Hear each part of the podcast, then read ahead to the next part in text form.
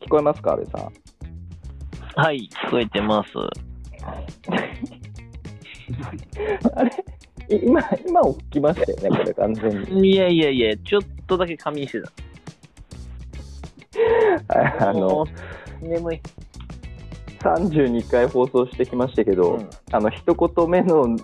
が一番寝起き感高かったあ、本です当よにね。。やっぱちょっと伝わってたよね、は起きてやることが。今、ベッドから抜け出してきた。いや、よかったよ、起きてきてくれてね。はい。偉いよね。やっぱちゃんと仕事ができるから、こう。そうです。じゃあ今日は今、家で、家からですか、今日は。お家です。じゃあ、なんとうん、いつもと違ってというか、じゃあ今日はなんていうか、音とかもね、電波もそんなに気にせずにやれるといいかもしれないですね。ああ、そうですね。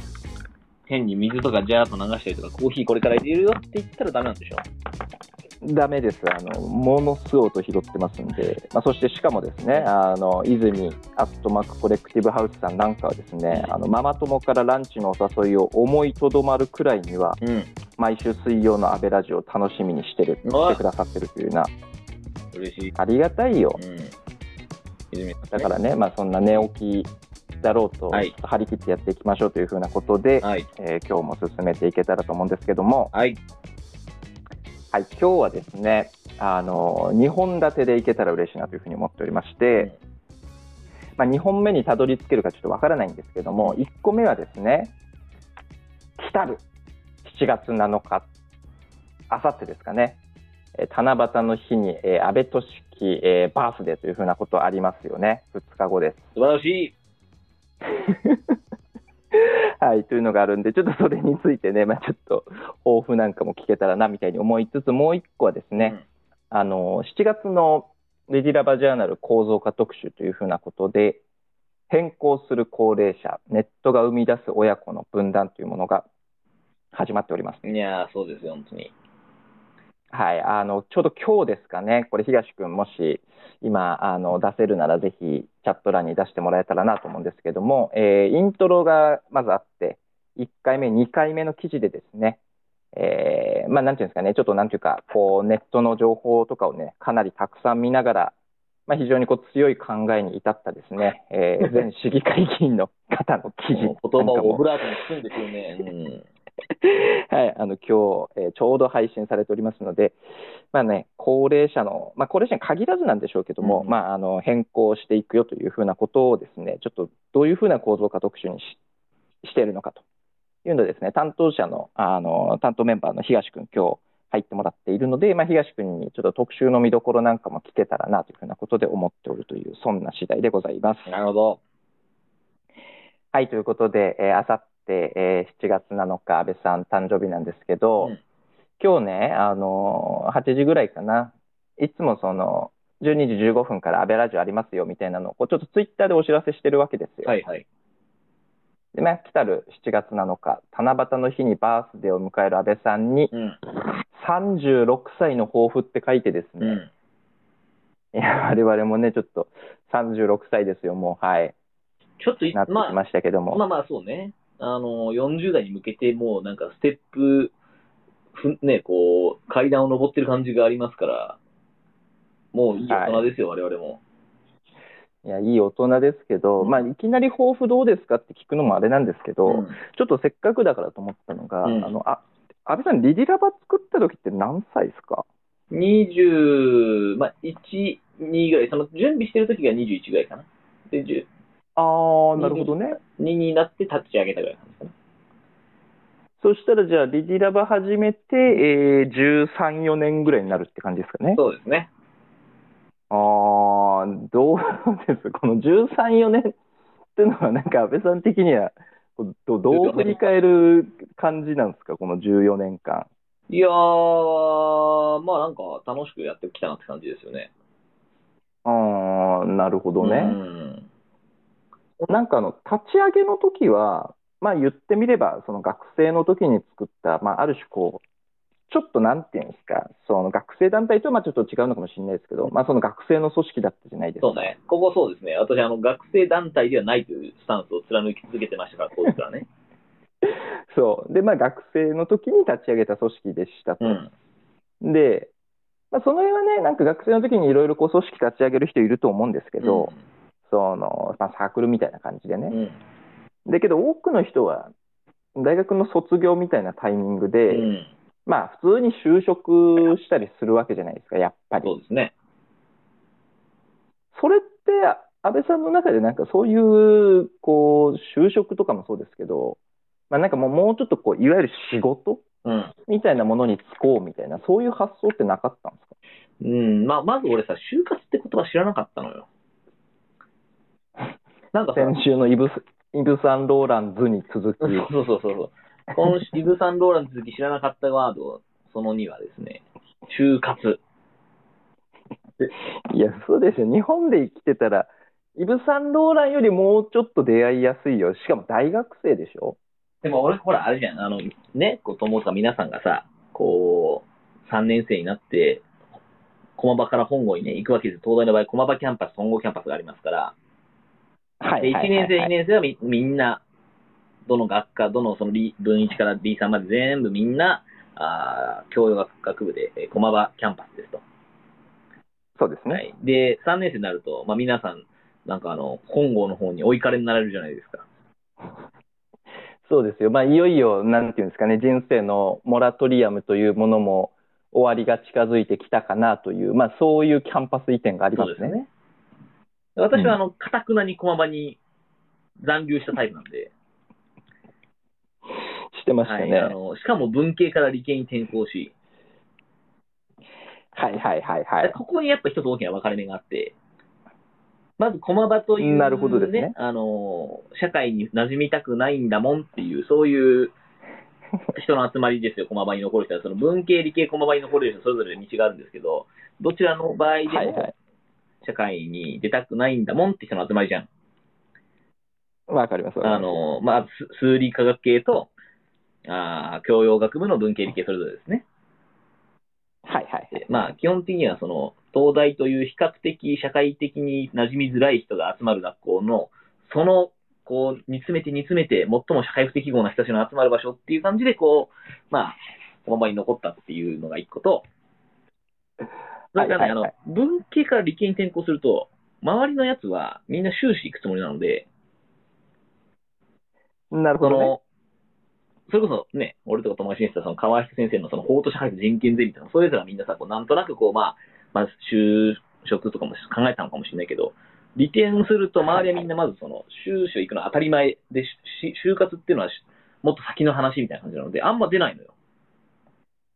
あーえちなみに、え安倍さんって利点して、え何学部の何学え何学科で何やってたんですかそれ全然知らないえです。、後期教養学部、大域科学科、はいはい 広域科学部。広は域い。システム文化って、もう本当何言ってるか分かんない。分かるのは、その広い域のことをやってたんだ、広域のことをやってたんだなっていうことだけ分かるっていう学科ですね。はあ、なるそほのど。名の通り広い域やってるんで、なんか全部やるのよ。はいはい。へそのえ。なんか地学の地質調査みたいなのもやるし、なんか林の中ぶち込まれてたの、林のこの、なんですかね、この1平方メートルの空間に、この葉っぱ何本、何個あるかみたいなこと数えさせるみたいな不毛な活動もさせられるし、はいはいはい。なんかハンダごとでいろいろくっつってこうか、電子回路のその元を作ってとか、はいはいはいはい。その、なんか本当なんか、まあ工学系から理学系から、まあなんと地球環境系とかいろんなもの全部やらされるんだよね。えー、で、ななんるほかど。こう、学科の、うん趣旨としては、まあその大学院も行って、なその修士博士を出て、なんていうかな、こう非常に、いいジェネラルにいろんな理系分野を専門に持てており、かつ特定の一個の分野に関してはすごくあの特化した深みのあるうースーパーマンを作ろうみたいな、そうそういう感じなわけ無理があるんだけどね。うーん、なんかこう少なくとも理系の研究者をこうちょっと学際的になこう分野を横断したことがわかる研究者を作そろうそみたいうそうなそう、そういう目的ですと。で、まあ、これはでも、あの、結構、まあ、はいはい在学時から無理があって、そのはい各先生はさやっぱ東大に来るような先生ですから、皆さん、あの自分の分野への誇りがすごいわけ。だああ、まあそからうです授ね業のその、そ進んだ後の3年生以降の授業はさ、こう、俺の分野こそが最高であるっていう、その、なんて いうか、求める水準高めの、そのハイボールを投げてくるわけ、みんなそれぞれの学科で、それぞれの授業で。おーな部る員ほど感です想ねを。使って、この空気のね、この、こういうのを解くんだみたいな話とか、された後に、こう、なんか、ハンダごとに使って、こう、これこそだみたいな話とか、プログラミングとかもさ、普通に考えたらこんなの今からやらなくていいんじゃないみたいな、その、まあ、C++ とかそうし、そういうの、今やるのこれみたいな感じのことをやらされて、こう、はいまあ、みたいな、ははすべてが、あの、ベストを尽くそうみたいな先生たちが来ちゃって、すべてベストを尽くす結果、ほとんどの生徒がついてこれないっていう、なるほどましてや私なんて文系から来ましたけど、みたいな。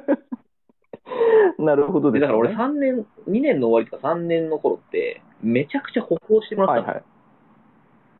おー、わからないから、そう。その、安倍さんのためだけの居残り授そう業そみうたそ、いうなやつ本だったんですね当にね、結構優しい学科でして、そういうのやってくれるし、まあなんか、極めてできなかったから俺。なるほど、なるほあどの、。有名なのは、ね、こう、角速度のオメガってのあるじゃないですか。いや、知らないですね。まあ、あるあるんですね。いや、まあ一応角だか度のらおそ面れは、がはいあの、高校のその数冊しかでやるはずだけど、なんかうまあんでもそういうのがありますと。はいでなんかはいはこう、僕的には、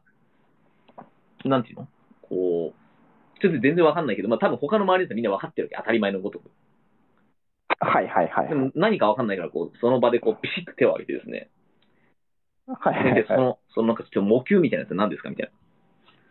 あの、口が模球ってさ、にあの、似顔絵する時の模球あるじゃん。あれ、オメガなんだけど、角速度の。ははいはいああれなんはだみたいな感じで言って、こう、同級生も先生も衝撃を受けて、こう、 角速度のオメガが分からず、それが模級と表現するやつが、ここの教室にいていいのかみたいな。あ、これか、角速度オメガ、なるほど。これのことなんですね。そう、っていう、こう、衝撃が学科中に走ったことがありまして、はいはいはい。まあ、それ以来、こうちょっとあの人やばい人みたいな。ああ、じゃあ大学でもしっかり浮いてたんですね。あそうですね、ウィキっぷりで言ったらもうやばかっただろうね。みんな、ちょっと引いてたと思いますよ。まあそんな中で、その就活というワードも知らずうに、まあ年を重ね、だって、しかも、うちのまあ自然と、うん、室、い行った研究室もさ、その、はいなはんいか。な真理を見つけるか死ぬかっていう、そういう感じの研究室なわけ、うちは。複雑系のとこうろでん、すか。特にそのうちの行った研究室、複雑研だから、そうそう、池上さんっていう人のところは、なんかね、就職はいはいっていう活動をしてる人が見当たらなくて、うーん、あアカデミックなるほどキ。ャリアを行くか、のたれ死ぬかみたいな感じの、本当に。はいはい。俺だからそのはいはいはい。が研究室に行った、なんか時、修士とかで行った、同学年もう二人いたんだけど、はいはいはいはい二人ともその、なんていうのかな、アカデミックキャリアどうとかじゃなくて、失踪してたもんね。3分の2失踪。それじゃあ修士の時ってことですそかね。れは修修士ないし博ま士。あ、あの俺は学部で4年からもうその3、4年ぐらいから、まあ、どこの研究室するかとか決めて、そのまま修士も行って、まあ、しかも俺の場合、博士もそこ行ったから、いや、そうなんですよね。え、え、ちょっとごめんなさい。なんか、あの、抱負の手前が、やっぱり意外にここ聞いたことなかったなと思ったんですけど、じゃあ、修士とか博士行ってるじゃないですか。まあ、博士中退だけど、うんで、あ、そうですね、博士中退で。で、修士の時とかは、じゃあ、え、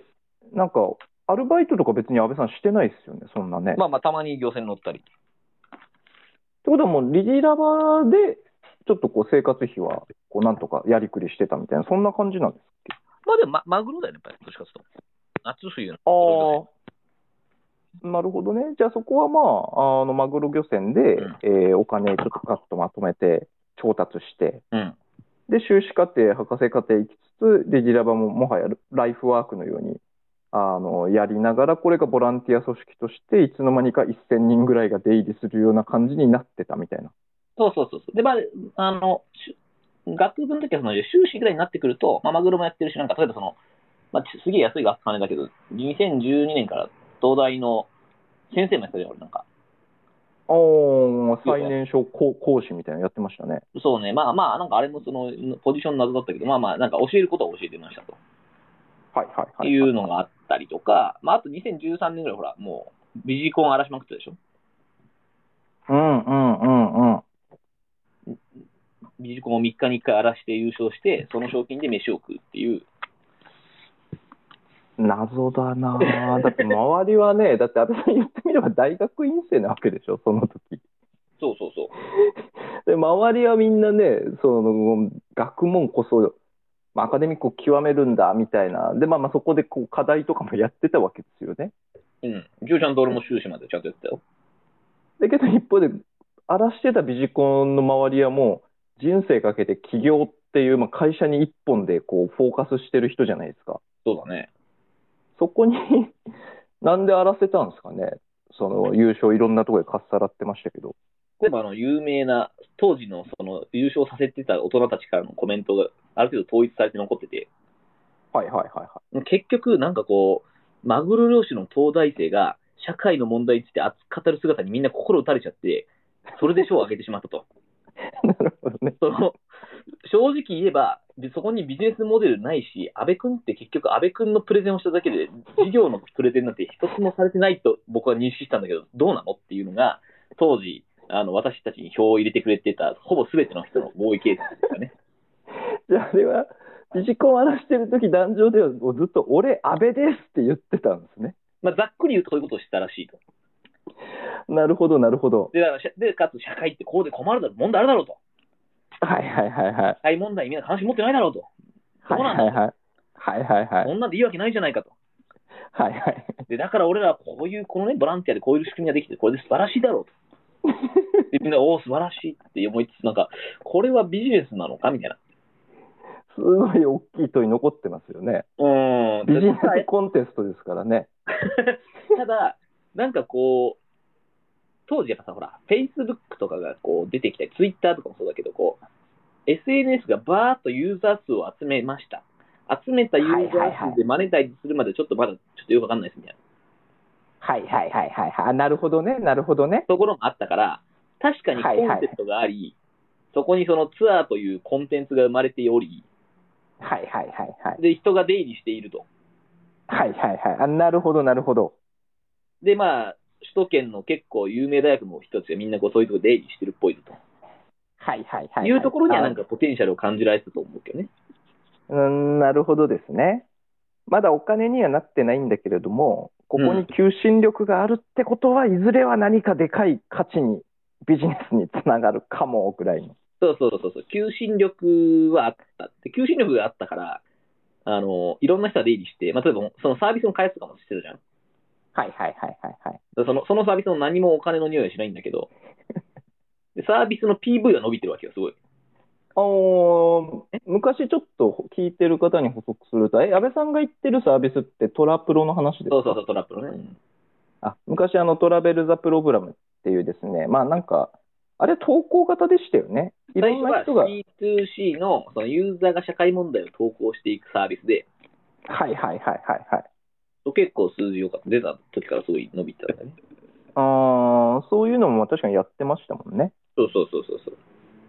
うーんまあ、ただなビるほジどネスのポテンシャルは感じられなかったし、まあ今振り返るとなかったの、俺から見てもね。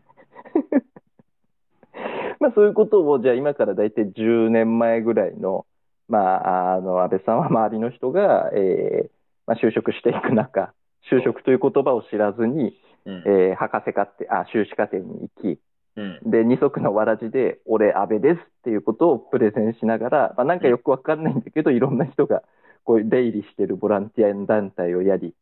まあ、そこから10年ぐらい経ってですね、今、あの、2023年のリティラバで、まあ、大体50名ぐらいですかね、うん。の、あの人たちで、こう、一団となって、まあ、今、あの、社会からみんなのものにっていうのを、こう、ちょっとスローガンにやってるわけなんですけども、うん。これどうですかじゃあ、あの、ちょっと、だいぶね、長くなってますが、あの、安倍さんの、その、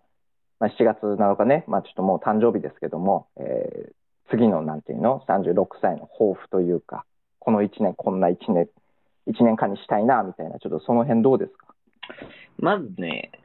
今日、う大谷翔平の誕生日なんだよね。それ、確かに一回なんかアメリカの方角に手を合わせたい。うん。今日、あの、朝、番組でそれを知って、はいはいはい。で、なんか、モーニングショーいい番組だから、お花束くれるんですよ。おお。花束くれて、あ の、はいはね、なんか、ぐ、プレゼントまでもらっちゃってるんですけど、い。安倍さんが7月7日誕生日ですねっていうことでですね。そうそうそうそうそうそうそう、はいはいはい。あのーそこで、なんですかな、なんか一言って言われてこう、いや、大谷翔平と同じ誕生日だっていうので嬉しいですっていう中身のない話をしてしまったので、本当に、それぞれ全国に謝ってほしい。わかんないけうど。んなんか、まあ、この方向で行くなら、やっぱちょっと大谷翔平並みのね、活はいは躍いをせねばならんなとはいはいいはいはい。う、二日違いの誕生日で思いましたねっていう感じですかね、僕からするとね。いや、もうちょっとさ、うん。今日さ、あの、2本立てでさ、あの、もう一個はリリラバジャーナルをっていうことでさ、うん、わざわざ東君にもちょっと今、こう、アシスタント入ってもらってるのにさ、うん。 もう当然のようにちょっとそれに時間回せないなって僕がちょっと深掘りしすぎちゃったせいですけども、まあ、あの、なっておる中でですよ。もう少しなんかないかと。 もう少しその大谷翔平みたいに活躍したいって、これ小学生のロマン 卒業アルバムじ卒業アルバムとか、まあ多分2、3年生ぐらいの子が行ってるよね。うちのソフトボール部2、3年生行ってるわ、多分それゃん。確かに確かに卒業の前だよ、それは。いやー、なんだろうなーさん、なんか年々さ、こう、今年の抱負とかっていう単位のモチベーションが薄れまくってるよね。ああ、なるほどね。うーん。あるなんか今年はとか。いやー、けどもうなんか本当に、今年もベストを尽くすぞ、みたいな、なんかそういう、そっか、やっぱ3、4年生みたいになってきちゃうんすかね。原点回帰していくんじゃない極めてシンプルな、あのー頑張ろうみたいな気持ちがなんかちょっと強くなってるところはあるかもしれないですね。うーん。なんかさ、社会の無関心の打破ってさ、1年じゃできないじゃん、どうせ。うん、間違いないですね。で、まあ、だから10年頑張ってんだけどさ、まあ、はいこのはい1はい年、もちろんベストを尽くして積み重ねていくんだが、はいはいはい、 1年後。に無関心打破できましたというシナリオないことがすでに分かってるから、 分かってますね。その、なんていうのかな、こう、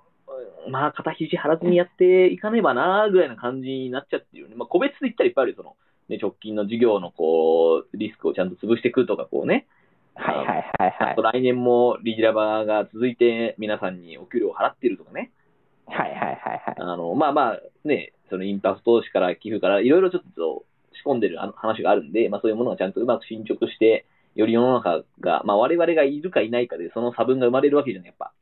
はいはいはい、生はい。まれる差分に対してすごい実感値持てるぐらいにはね、うん。世の中に影響力出して変変化できてるなと思えてるとか、そういうはいは話いはもちろんありますけど、はいはいそ。れ別に俺誕生日で区切ってやってるわけじゃないので、うん、なるほどですね。うーん、なんだろこれは、こっち方面はどうですかあの、安倍さんってやっぱこう、まあね、この安倍ラジオでも、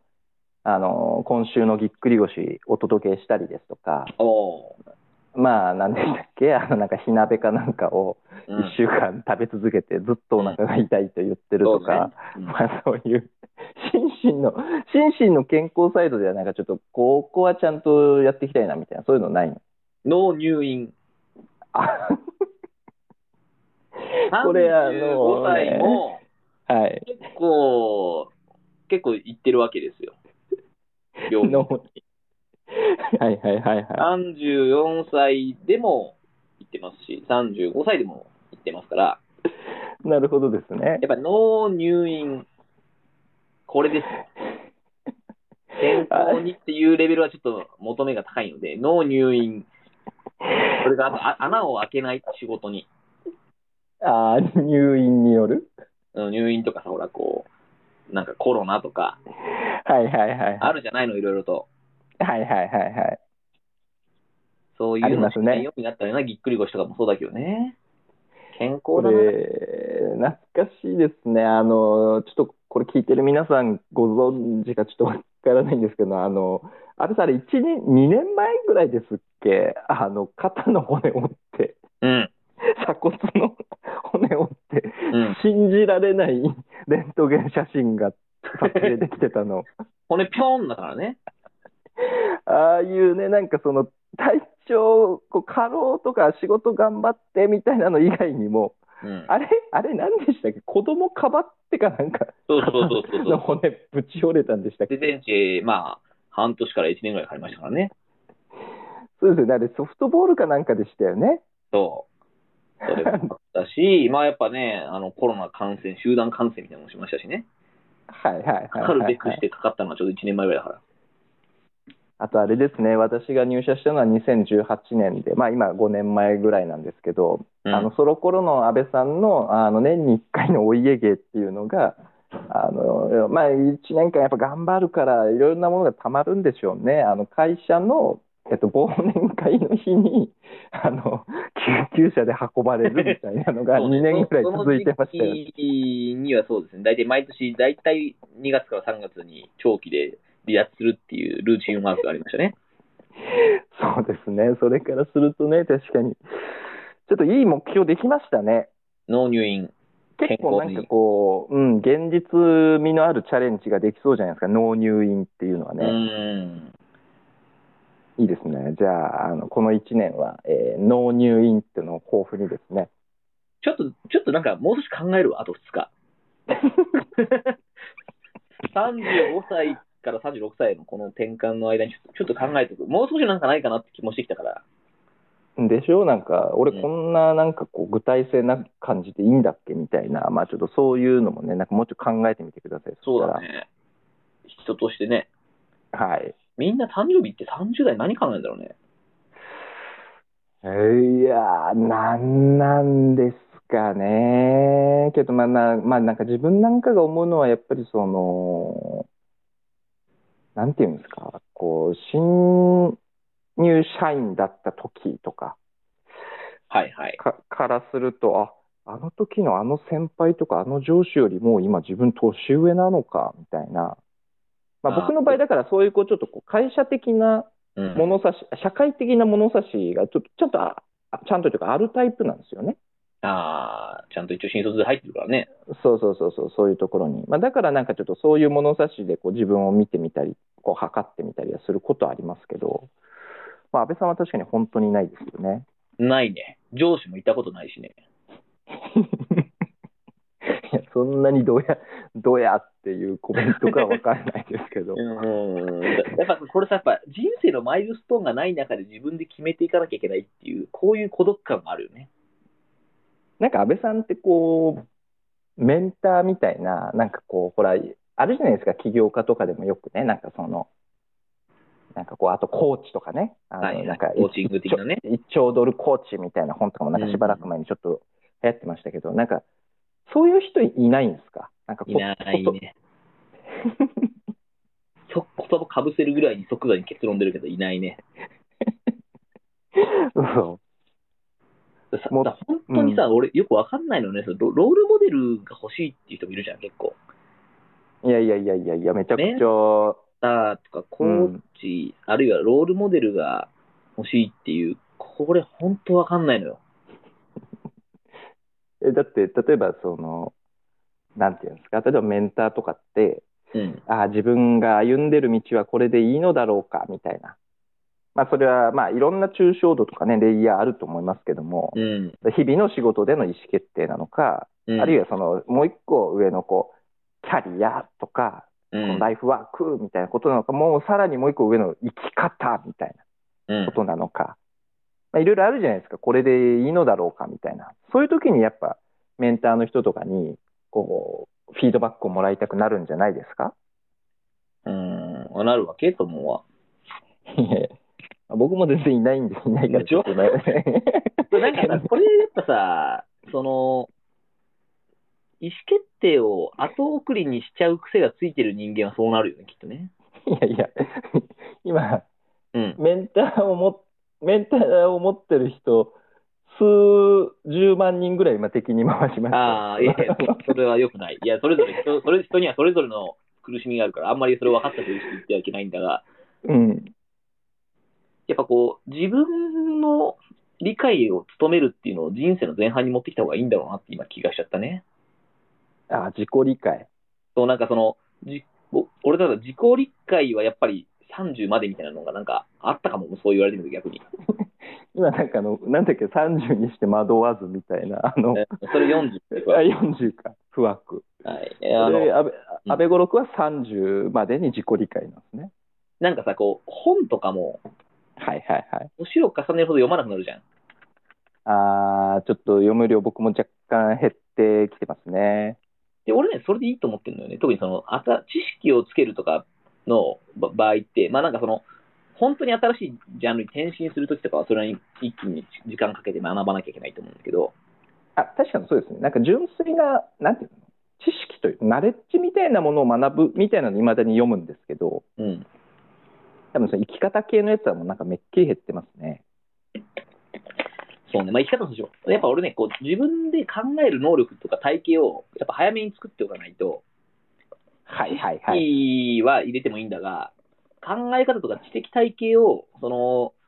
例えば30代、40代になってからもう一回作り直そうっていうふうにすると、これは結構また時間投資しなきゃいけないので、なるべく早めのタイミングでその自分の中での知的体系を固めちゃうっていうのは大事だよね。あーこれ知的体系ってどんなイメージですか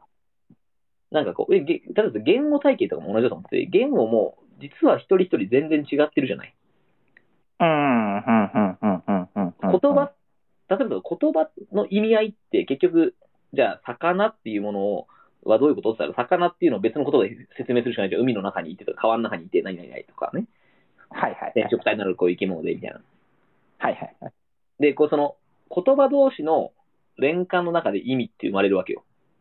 うん、なるほどですね、なるほどで、ですそねういう言葉同士のその連関のボキャブラリーの相対のその広さみたいな、広さ深さみたいなものっていうのは、その人の知識体系に一つ影響を及ぼすじゃない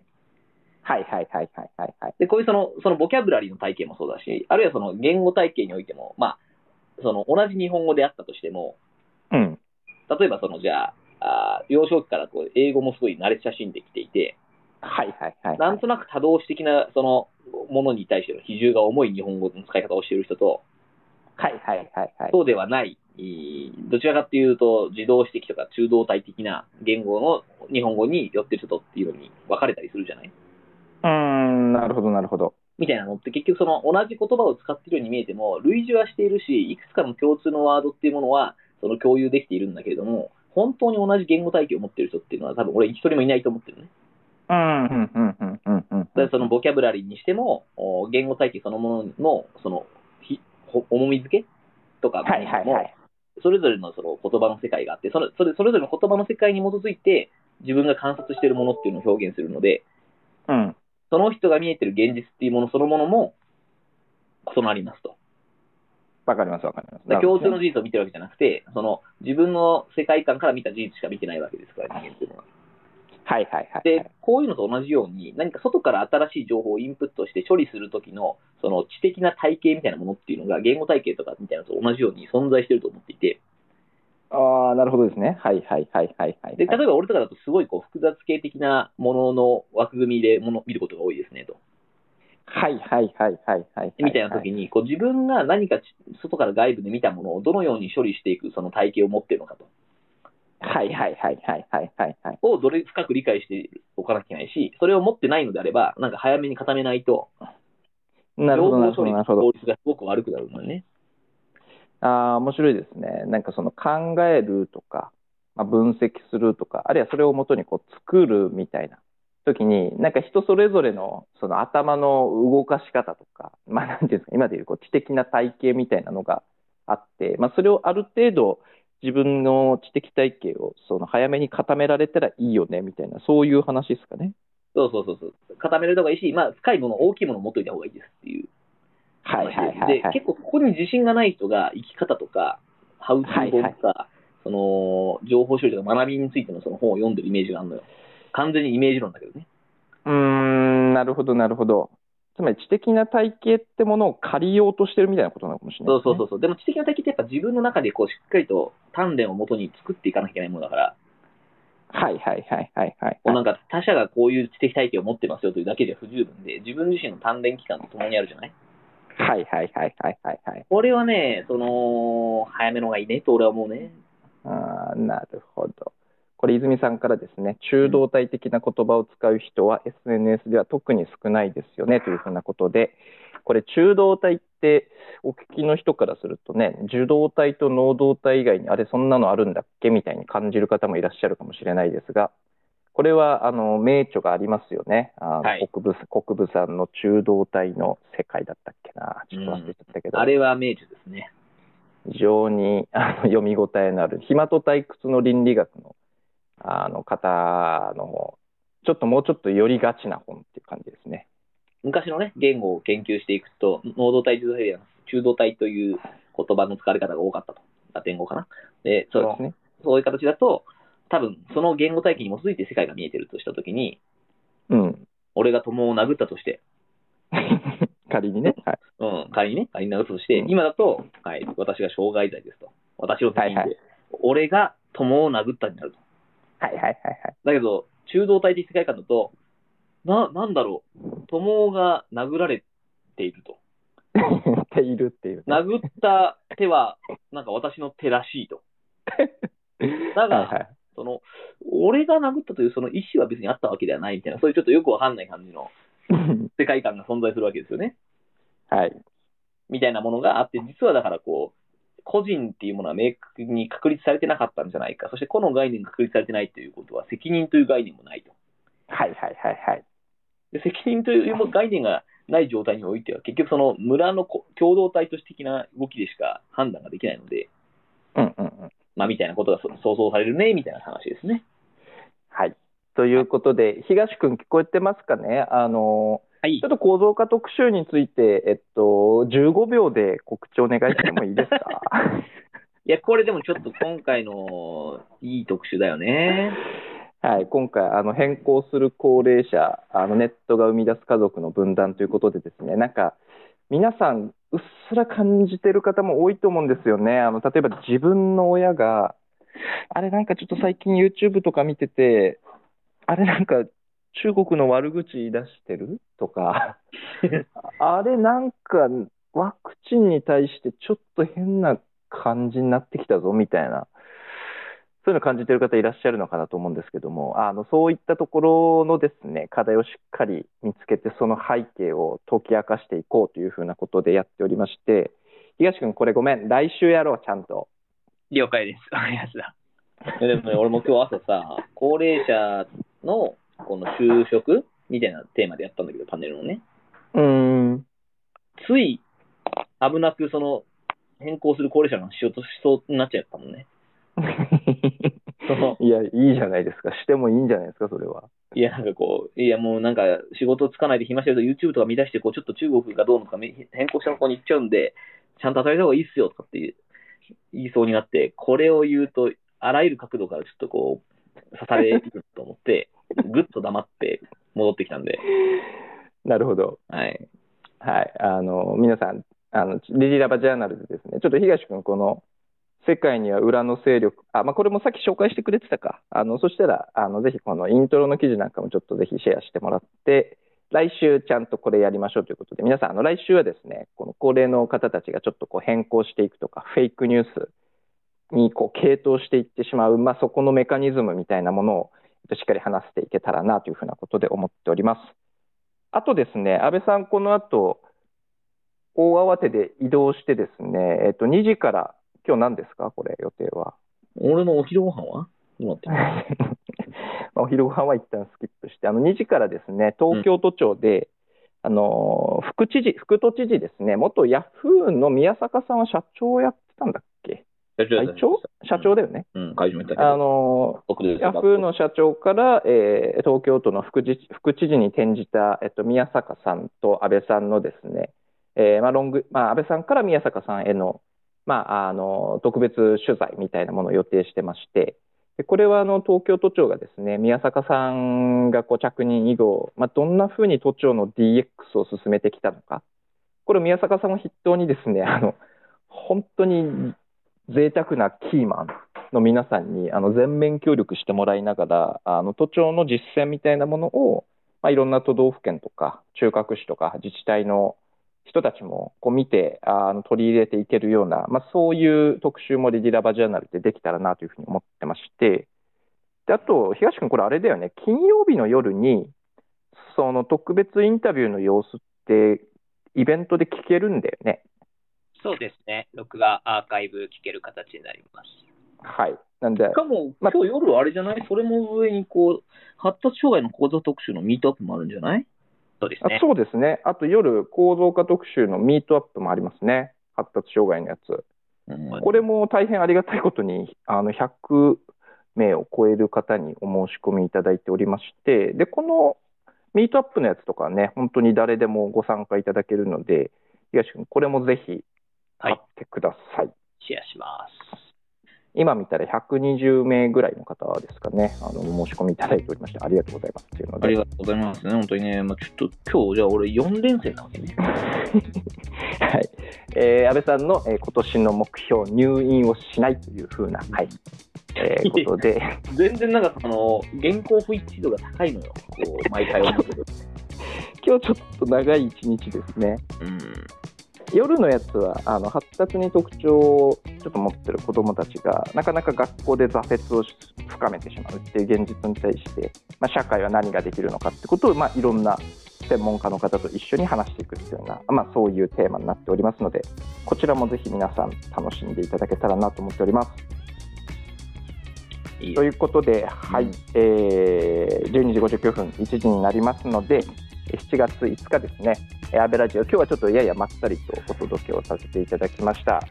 は改めいま。して、えーリアタイで聞いてくださった皆さん、本当にありがとうございました。いや、もう引き続き本当そうですよ。はい、小星、安倍俊樹、ちょっと来週は36歳になってますん で。はい、はい、彦星安部俊樹からの、うんうんえーメッセージでした。ありがとうございます。はい。